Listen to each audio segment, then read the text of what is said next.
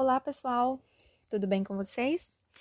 Bom, eu sou a Cristina, tá? Muito prazer, muito prazer em falar com vocês. É... Eu não vejo muitos podcasts aqui a respeito disso. Eu encontrei um recentemente, uma história muito bonita também. Quem quiser conferir, o perfil é no Velho Continente. É... Mas hoje eu vim aqui falar de uma coisa muito legal, muito boa, que é cidadania italiana, né? Cidadania europeia. Bom, eu vou gravar alguns, só para contextualizar, né? Eu vou gravar alguns episódios contando o meu processo. Só lembrando, gente, eu não vou aqui ser assessora, tá? Eu não conheço processos, é, que cada, cada processo tem uma coisa diferente, né? O meu é uma particularidade, o seu pode ser outra, se é o seu caso, né? Então, eu não vou ficar explicando processos. Eu vou te contar a minha história para te inspirar a não desistir desse grande sonho, dessa, é, dessa conquista, né, para os descendentes, tanto italiano, você pode estar me ouvindo aí, você pode ser descendente de um francês, de um português, né? Então, assim, é um, mais uma, uma inspiração para vocês, eu, que eu gostaria de compartilhar a minha história.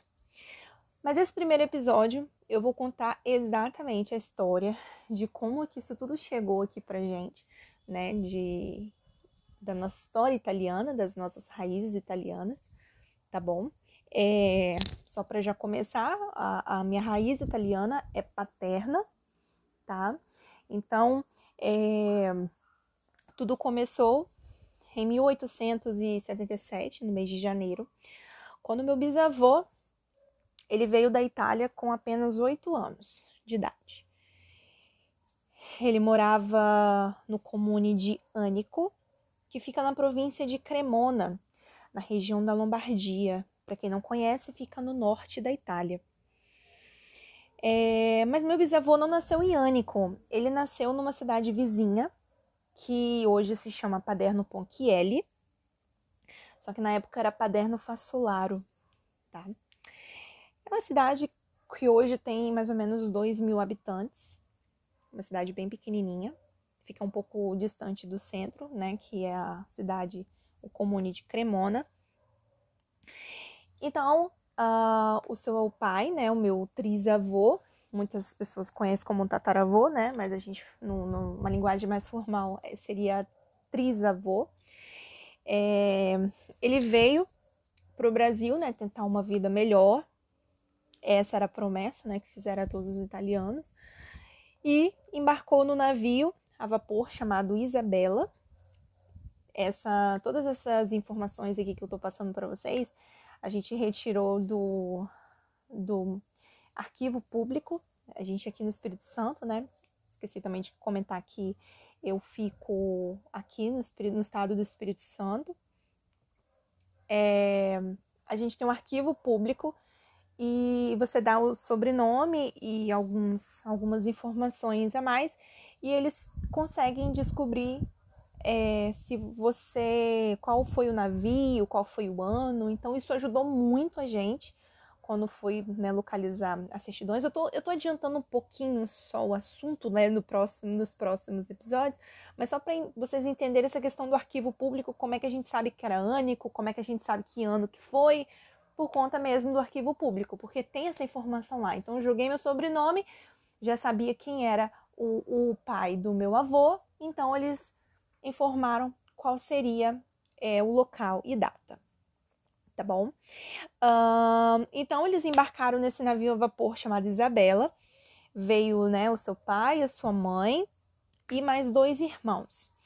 E eles chegaram aqui no, no porto de Vitória, Espírito Santo, cerca de trinta dias depois que eles saíram do porto de Gênova, que fica na Ligúria, tá? Depois eles pegaram um barco e subiram pelo rio Santa Maria até chegar no porto de Cachoeiro de Santa Leopoldina. É... Aí eles se instalaram por lá, mudaram um pouco de, de cidade, mas eu não vou entrar nesse assunto porque eu também não conheço muito é, dessa história. É... E até que o meu, o meu avô, na década de sessenta, ele veio para Vitória. Vitória, capital do Espírito Santo, para quem, né, não sabe.